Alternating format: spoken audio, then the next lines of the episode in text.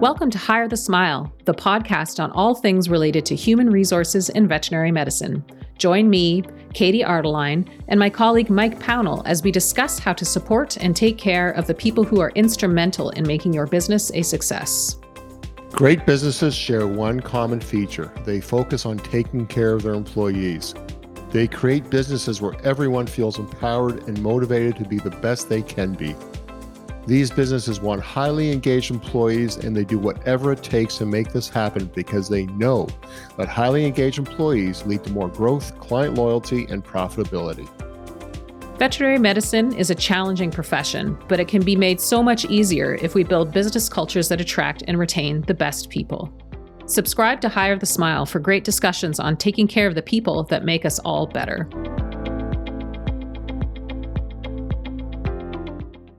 Hi, welcome to Hire the Smile, the podcast on all things related to human resources in the veterinary profession. I'm Mike Pownall, and as usual, I'm joined by Katie Ardeline. Hey, Katie, how are you? I'm just dandy, Mike. Thanks. What is new and exciting? Uh, you know, not a heck of a lot. Here we are in uh, the northern hemisphere looking at a bunch of rain, which takes us, I guess today is the first day of fall, technically. So, you You're know, right. we're, Yes. we're sliding down the slope into everybody's favorite season up here, that's for sure.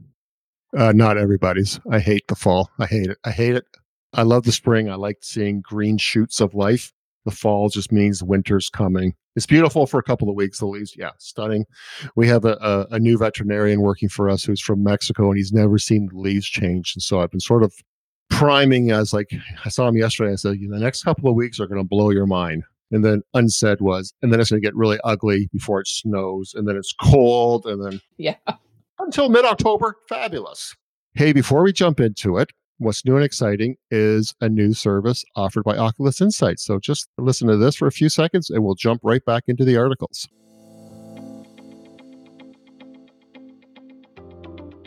From any business questions to personal obstacles impacting your career, Advice by Oculus has experienced advisors and personal coaches from within the industry to help you be more successful and a more satisfied member of your veterinary team. Each one of our advisors specializes in different areas to ensure we can help you. Whether you're a veterinarian, technician, receptionist, practice owner, or manager, Advice by Oculus offers confidential and convenient solutions to your pressing concerns. With three easy steps, you can book your first session at oculusinsights.net backslash advice by Oculus. All right. So the article that I am talking about this week is pretty bluntly called How to Tell Leaders They're Not as Great as They Think They Are. And this is another wonderful article from HBR, Harvard Business Review. And it is by a gentleman called Tomas Chamorro-Premuzic. Apologies to him if I pronounced it wrong, which I most certainly did. This sort of goes right into what we were just talking about, where, you know, how do you actually tell the leader that they're not wonderful? So, what's talking about here is in the last few years, we've really sort of created this self help and self belief world, which I don't think is a bad thing. You know, the Brene Brown era, people really working on their self confidence. Uh, and generally, that's a positive thing but it can be a downside, particularly for leaders. And there are a couple of reasons why. So, first of all, you know, obviously you overestimate your abilities and then you fail. So that's that's obviously a downside. Or I think this is sort of more relevant to the workplace is fooling other people into thinking you're competent, which has negative consequences for them in the future. Uh, so, you know, you may come across initially as charismatic, you're competent, uh, but at, in the long run, your followers are at risk. So, to contrast that, if you're aware of your limitations, then you're less likely to make mistakes that put people and organizations in danger. You know, you're going to ask for help, you're going to look into consultants, you're going to be vulnerable and authentic about what you don't know. So, this author uh, has a book called The Talent Delusion, which I think I'm going to pick up. It looks really interesting. And he did a bunch of research, and I'll just go through it here relatively quickly. So, if we're looking at leaders across all industries, talent is distributed pretty evenly. You know, you're going to have people at the bottom, you're going to have people at the top. When you stratify it, it's pretty even. But 80% of people think they're better than average leaders. So obviously that can't be correct. So, you know, there's a bit of delusion going on. I was blown away by that statistic. Like 80 per I could think, oh yeah, 50%. Uh, the bigger part of the of the distribution curve is like, yeah, we're pretty good. I'm I'm pretty excellent. Yeah, for sure. Wow. Yeah, it's pretty crazy. Mm-hmm. So he talks about how, and I thought this was interesting too. So, working on strength based coaching and removing negative feedback from performance appraisals are aggravating the issue. And, you know, we, we've talked before about working on people's strengths and really sort of get downplaying their negative things or things that they really need to work on or things they're not as strong at, which I think is valid. But in the case of leaders, it can validate their fantasized talents. So, you know, it can really aggravate the issue because you're not talking about it in a constructive way or in a, a way every year we're going to talk about it, we're going to check in with you. So, uh, and it, this is particularly likely when leaders are intimidating or when they only surround themselves with sycophants, so people who agree with them. Uh, and often, I mean, we've seen this before, leaders shut out people who give them feedback or they try to explain away the feedback. You know, I, I've I talked to one person recently that we work with who talked about how, you know, she's like, I, I try and give this person feedback. And then by the end, I'm the one that's apologizing. it's like, okay, mm-hmm. well, something, something wrong here. You know, so they think that everybody likes them, but they've created a situation where they've surrounded themselves only with ass kissers. And that's by design. So yeah. they never see or they never get it at all, or they discount all of the negative feedback they get as just not not useful. So there are three suggestions here for how to have this fun conversation with a leader. And it really talks about how leaders are driven by different things, and you really need to appeal to what drives them. So, for example, uh, the first point here is you want to appeal to their personal motives and values. For example, if this person is driven by recognition, which is sort of that uh, stereotype that you were talking about earlier, they care about their reputation. So if you tell them that they are seen as less capable than they think they are, they could be mobilized to act because it might make them look bad. They're driven by power, link the feedback to their performance and career progression. And I think this is a huge one, particularly for folks who are thinking about practice ownership or people who want to just sort of move up in the organization. You could say to them, if you change these factors, you'll be able to outperform your competitors and make it to the top or this will likely hold you back if you don't change it. And we've talked about that before when we've talked about giving feedback, especially for the star performers who we talked about a little while ago. You're wonderful, but there are things that you have to change. Otherwise, nobody's going to see what you're wonderful at because these things are holding you back. These pesky, soft social skills are holding you back. And then if the leader is altruistic, so you know their their intentions are generally good, they want to be there for their staff and they really believe in their team, then you need to tell them they'll be able to harness their team's potential and improve their employees' engagement and well being. So, you know, if they change as leaders, then their teams are going to improve. And that's not like that's a lie. That's absolutely true. And we'll talk about it in a moment here. Uh, but you know, all the talk that we do about employee engagement, so much of that points towards the example that the leader is setting and how people feel. We'll talk about that more here in a little while. So, the second suggestion is sort of more for those leaders who are data driven rather than people driven. So, they sort of more care about results than they do about taking care of their people because they might think that, you know, the soft skill side is just fluffy. So, you have to get get after these people with data. So he suggests going and using tools like a 360 degree performance review. Obviously, that's huge. And the employee engagement survey and really talks about how uh, taking on either of these means of evaluation shows your integrity you know showing that you're willing to open yourself up to the feedback no matter how personally painful it might be. And then once you have the data it can help open a conversation about the possibility of using coaching as a tool to help work on blind spots. We've talked about blind spots before uh, but there's sort of the differences between how leaders view themselves or anybody views themselves and what other people's views are on them. So, you know, you might think that you are a super supportive leader, but then your staff are like, well, but then you sort of throw us under the bus in front of a client or you don't support us when there's a client issue. So, closing that gap uh, is really something that coaching works on.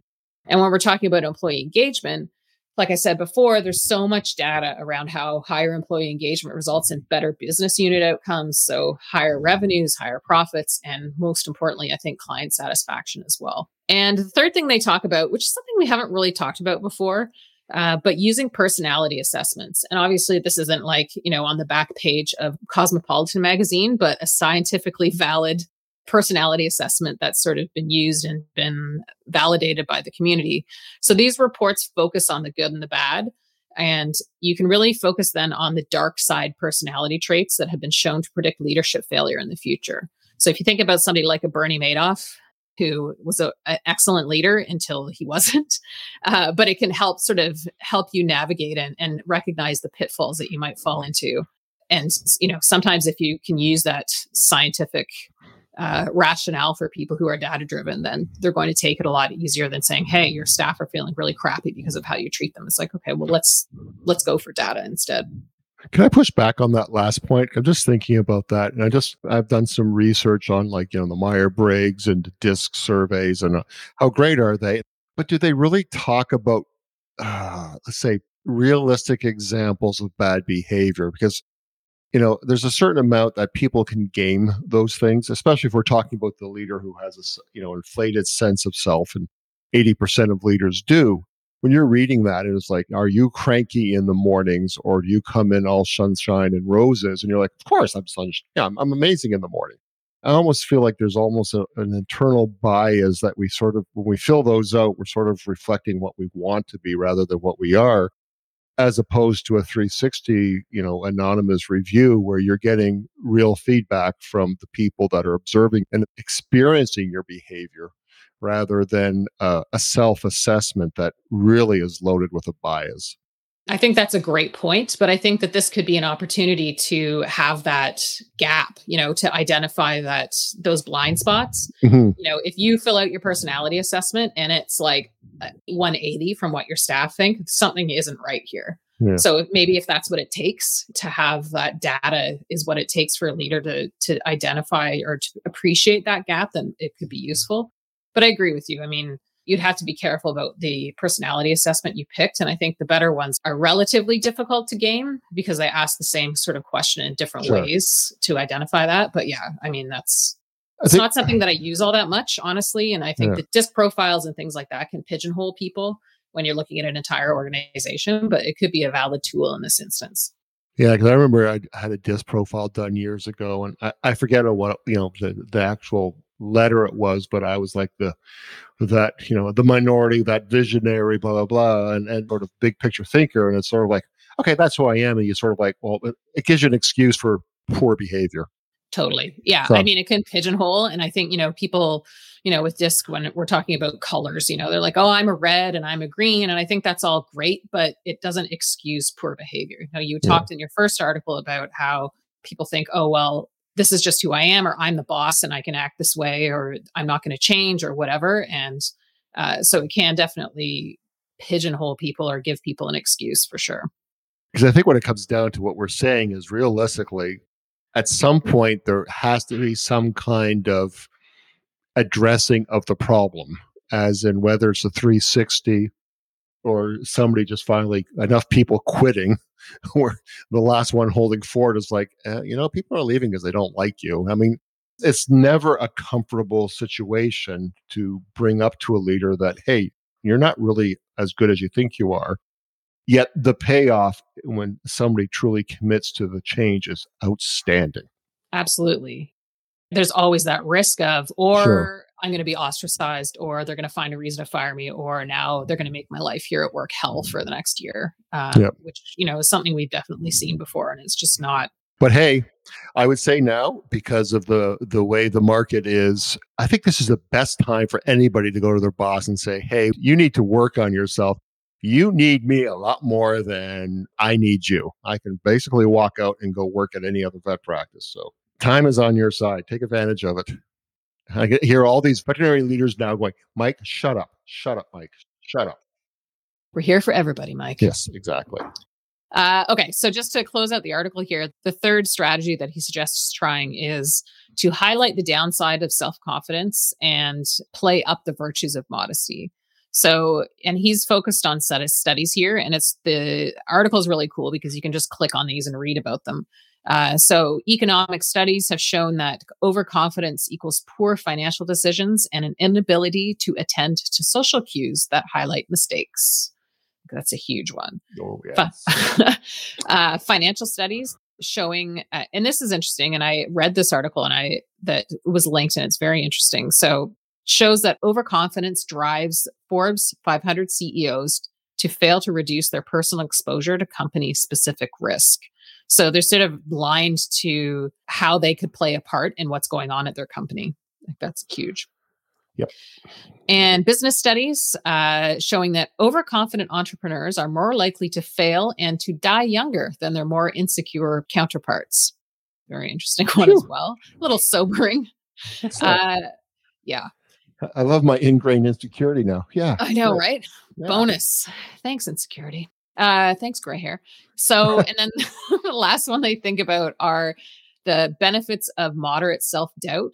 So there are academic studies, again, that are linked in the article that show that those who, that underrate their abilities tend to be more effective. I think obviously because they're going to be looking for help or they're going to consider a number of sources before they move forward with something. And uh, theories of motivation suggest that self perceived deficits are pivotal for improving personal performance. So, obviously, if you think there's something you need to work on and that it's going to affect your career or, or your personal life or whatever, then you're going to work on it. Where was this article 13 years ago? Uh, yeah. Well, that's a whole other podcast. uh, and then uh, he closes out the article by saying, obviously, this isn't always easily applied. Uh, and we talked about a couple of these before. So, um, leaders with poor 360 degree reviews dismiss the value of the feedback that yep. makes them uncoachable. They don't feel like the feedback is valid, or they look for the reasons why, or they're like, well, who was it? And this was the situation. And this was why I was actually right. And it's impossible to coach somebody like that. I'm visualizing being in a room with somebody and the same thing happening. And I'm just like, I, my job here is done because there's nothing I can do. Like everybody else is wrong oh, that was a few years ago, and that was just ugh. And they talk about the paradox of coaching. So it works best with those who need it the least. And this is a bit counterintuitive, but you know, the self-aware people are ready to take the coaching and to do something with it, but they've already, you know, half the battle is being self-aware enough to know that you need help. Yep. Whereas it works a lot less effectively in those who need it the most. So those like these uncoachable types that we're talking about who think that the feedback just doesn't apply to them. That being said, though, we have experienced stories of people who came across as completely self aware and they thought everybody else is wrong. It's everybody else's fault. But when either it was a 360 or an employee engagement, and I mean, it hit them with a like a load of bricks, but they became the most open, keen, like, all right, I had no idea this bias was there. And it's like they want to make up for lost time. And it's that's been some of the most satisfying parts of, of, working with practices. Absolutely. And I think that's the majority that we found, you know, 100%. sending people for coaching, uh, 95% of the time it's transformational. Uh, but there is that 5% where it just doesn't work or there yeah. people are just aren't willing to do the work. Yeah. What a great segue into our short little commercial break. We'll be right back with some really cool tips that I think are relevant to any practice now on just what you need to do to make sure your staff is on board. Sort of the flip side of what we've been talking about. We'll be right back. Veterinary practice would be so much easier if all we had to do was treat our patients. Instead, we also have to deal with the realities of running a business, keeping and retaining staff, attracting new clients, and maintaining profitability, to name just a few. Veterinarians also struggle with managing the always on mentality clients expect of them while trying to maintain a livable work life balance while also managing student debt. When you add in the uncertainty and volatility of the world outside our vet practices, the business aspect of veterinary medicine can take away the pleasure of being a veterinarian practice owner, or manager. Fortunately, we have a solution. Advice by Oculus provides online personal performance coaching and business advisor sessions that are convenient, accessible, and confidential for the veterinary profession. Personal performance coaching can help anyone develop confidence, motivation, and engagement. Your coach helps you identify what is holding you back and how to overcome these obstacles so you can reach your full potential. If you are struggling with your career and the negative impact on your personal life, personal performance coaching is for you. We all know it can be very lonely leading and managing a business. Often we find ourselves having to make decisions that can have a significant impact on finances, staff, and the overall health of the business without the confidence that we have considered all options before making our decisions. Having a personal business advisor with the experience and education for veterinary business management can help you clear a path to business success. We have been in your shoes and know what it takes to move forward. Advice by Oculus. Consider it like telemedicine for your business or career. All right. So, Katie, as you started off, biggest challenge facing this profession, regardless of where you are in this world, is attracting and retaining staff. Uh, we've talked about attracting before, but you know, there's a great article that literally came out last week, earlier this week almost, uh, from MIT Sloan Management Review. 10 things your corporate culture needs to get right. And I, I, thought this was brilliant. And, you know, they're sort of going, huge, huge, huge study they did looking at uh, Glassdoor, which sort of was where employees can review the culture of their business. And they sort of analyzed large organizations, basically in the United States. So there may be some United States bias there. Uh, they said the typical company has an average culture rating of 3.6, but ranges from 2.1 to 4.8. 4.8 is amazing but you know we all know bad culture leads to bad performance leads to higher employee turnover. So the better culture we have you know it's better for business. And really from what we're concerned about is better to keep employees. We're seeing in ontario i mean there's so many signing bonuses for vets to move to other practices but you know it's money is not everything and so if you got a great place to work it really mutes the impact of you know going somewhere else to get a signing bonus like you're not making it easy for somebody to leave your business. So i'll do let's go down there's 10 but i think eight is probably really the most relevant to us in our profession. So number one and it's if this was family feud this would be number one with a star is employees feel respected they're treated with consideration, courtesy, and dignity, and their perspectives are taken seriously. And so much of what we've been talking about before, all I could think about was this article we're going to come back to is that how important this one. It's more, it's when they say it's 18 times more powerful as a predictor of a company's culture compared to the average topic. Like that's huge. So and, you know, from doing a, so many employee engagement surveys, this is something that pops up. You know, if there's an issue with management, respect, respect, respect mm-hmm. comes up. And I mean, is around leadership, respect for the employees. We get various levels of comments and of people, you know, expounding on the the reasons they give ratings. And I think probably when we have a respect issue is when we get the most comments because it hits people so hard for sure. Right. Why don't you do number two? So, flip flop yeah. here. Sure, sure. So, number two, uh, supportive leaders. So, leaders help employees do their work, respond to requests, accommodate employees' individual needs, offer encouragement, and have their backs.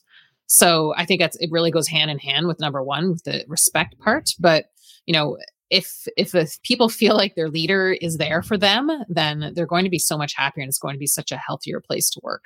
Versus, you know, the toxic types that we've talked about, where they're never quite sure where they stand uh, you know, it's just not a, a place where you feel comfortable. So it's huge. Or it's the a client comes in and has a complaint about a service, and instead of throwing the veterinarian technician, receptionist, whoever under the bus, you have their back and say, "Well, I'm just so surprised they would do that. I've just their quality of care is outstanding." The customer is not always right, and we've had this discussion before. I think supporting your employees goes a lot further than satisfying just one employee sometimes.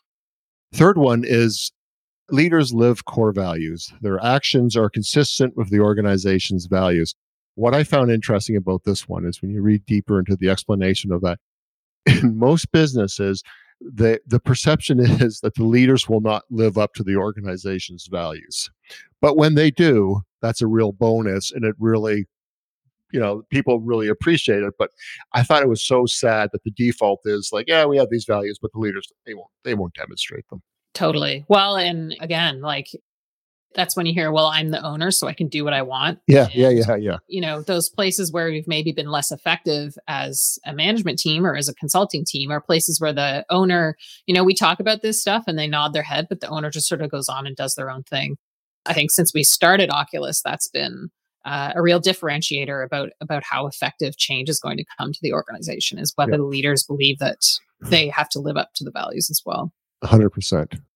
So the fourth one here is uh, toxic managers. Oh, yeah. So just as we've been talking about, so uh, leaders that create a poisonous work environment are described in extremely negative terms. You know, we're not just talking leaders, and and influence comes from the top. So if the manager is getting crap from the leader, then the manager, you know, unless they recognize it or they're shielding the staff from the leaders, then they're going to be toxic as well.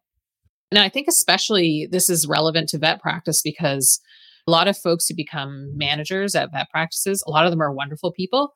And, uh, you know, by no fault of their own, they haven't had any training on how to be a manager. It's like, well, you've been here for a while, so you're yeah, the manager now. Yeah. And they're sort of set up to fail. And if all they've had is the the example of an ineffective leader or toxic leader, then I mean that's how they're going to manage, unless they take it upon themselves to look elsewhere. So I think that this is a huge one for sure. Yeah. The next one is unethical behavior. And you think in a vet profession that this would not be an issue, but it's it's there. It's not a huge aspect. I mean, they just said their survey of a a, a large financial organization that 10% of the people there had been involved in some financial misconduct or and having unethical managers increase the odds that their subordinates would cheat as well. So it definitely creates a rub for sure. We're so policy driven and we're so protocol driven in the vet industry. So, you know, you're following that stuff. And then when you can't count on the ethics of your leader, then we have a serious problem. For, for sure. sure. Uh, so the sixth thing here is benefits. And just to reiterate, this is number six. This isn't number one. This is number six. So employees' assessment of all employer provided benefits. And when we talk about it, it's not just, you know, your health and your dental, it's what else are you providing? I guess what it comes down to is are you providing benefits that your staff actually value? Yeah. I think that would be a huge one. Yeah. That's its own podcast for sure. Yeah. And then the flip side of that, or uh, associated rather, is perks is number seven. And I thought that was interesting because, you know, throughout the pandemic, you you you hear vets talk about the things they do for their staff. You know, bringing in coffee or buying lunch or what have you. Just, you know, I want to make life easier for people, which is valued. But number seven, really what they want is respect me, don't buy me. I would like respect soup, please. Yes. yeah, exactly. Can I get that in? A, can I get that to go for sure? So, and uh, number eight, yeah, number 8 is learning and development. So, and this is big and I this is something that we ask about in the employee engagement survey. There are, I think, three questions around learning and development. So, employees' assessment of opportunities for formal and informal learning. And I think this is number 8, but it's still quite important because, you know, we've talked about studies or we've talked about drivers of engagement and how staff you know they're there to do a job but they're also there to enrich themselves and to help build their careers whether it's somebody who's starting in reception who would like to be a manager or they'd like to do something in a different industry how is the company supporting them to just build their career skills? Obviously you know relevant to the company or relevant to vet practice but is it something that um, is valued? And where we have companies that have a real focus on this whether it's financial or time or opportunity or whatever you know the employee engagement scores are generally much higher all right. So we sort of talked about uh, identifying uh, a toxic boss, telling them they're a toxic boss. But I like these tips of these are just some simple, well, I would say simple, straightforward things, not necessarily simple to do, uh, that would really, I think, really help the crunch that we're all feeling about keeping staff. So, the last part of today's segment, let's talk about productivity hacks. We haven't done that for a while. So, got anything? Yeah, I was scrambling a bit, but then um, I was reminded today about something. So, uh, a lot of us, when I say us, I mean the royal us, have been working at home quite a bit and have forgotten how to pack for when you have to go to the office. So, uh, yesterday I was working actually. Like how to dress to go out in public. No, I'm well, like, that is tough like too. I'm like, what pants are appropriate? I'm gonna have to wear something with a belt. Like, ugh. So yesterday I was working over at McKee Pownall actually, and uh, I brought all my stuff with me. And then I went to set my computer back up at home this morning and I realized I didn't have my mouse. I'd left it at the office. So my really hardcore um, high tech productivity hack is to have doubles of things like that. So, mm. you know, maybe have a mouse and also important a power cord for your laptop that lives in your bag that you use to go back and forth. So then you're not sort of scrambling. And I mean, for me, unplugging my power cord and then like winding it back up or you know putting it back so it's not all over the place at home when i get to my my desk it's like oh why don't i just spend 20 bucks on a new you know yeah. power cord? And it just makes life so much easier. So it's a little thing and it's not like it's a huge time saver but it's definitely a frustration saver. My poor right hand is just missing its mouse today oh, for sure. sad, sad. Very sad so my hack is has been revised. So I was thinking earlier this week that one of the things I I discovered it's not easy to do, but it, once you figure it out, it's pretty straightforward. The challenge I, I, I'm a diehard iPhone user, and what I hear from Android users is that you could set up a message reply to text messages. That hey, I'm on vacation, I'm out of the office, don't talk to me. You know, I'm back tomorrow and we didn't really have that intrinsically in the iPhones. And so I found a way with just using drive-it mode and privacy settings that you can actually send out a message. But sometimes you'd use your phone during the weekend and that would disactivate it and you'd get a text and you feel obliged you should respond to it or not. So my hack was going to be describing that fix. But iPhones, iPads have come up with a new operating system, iOS 15. And in it is a thing called Focus. I'm going to be honest, I haven't spent a lot of time uh, trying to figure it out yet. But basically, it adds a do not disturb option when you're working, and you can sort of say, okay, I want, I'll, I'll take a call from Katie. Uh, I won't take emails from anybody. I won't take texts from anybody. Uh, so you can be really granular about who can get through. And I thought, yes, finally. Uh, so that is my hack is to update to the new if you're an iphone or an ipad user update to the new operating system. That's one of the features but there are several more. It's, it's really a good it's a good system so that's it. Well thanks katie. We'll be back in a couple of weeks and until then uh, please don't hesitate to leave us a review or a rating on you know, whichever podcast platform that you find us and uh, share the good word about hire the smile. See you in a couple of weeks. Stay safe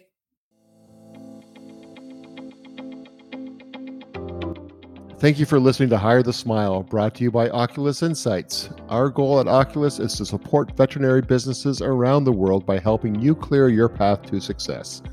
This episode was produced and edited by Heather McPherson. Special thanks to Alyssa Rubenstein for doing the amazing marketing that she does for Oculus.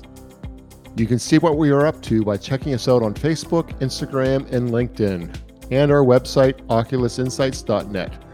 If you think you could use a business advisor or performance coach, go to advicebyoculus.com. See you next time.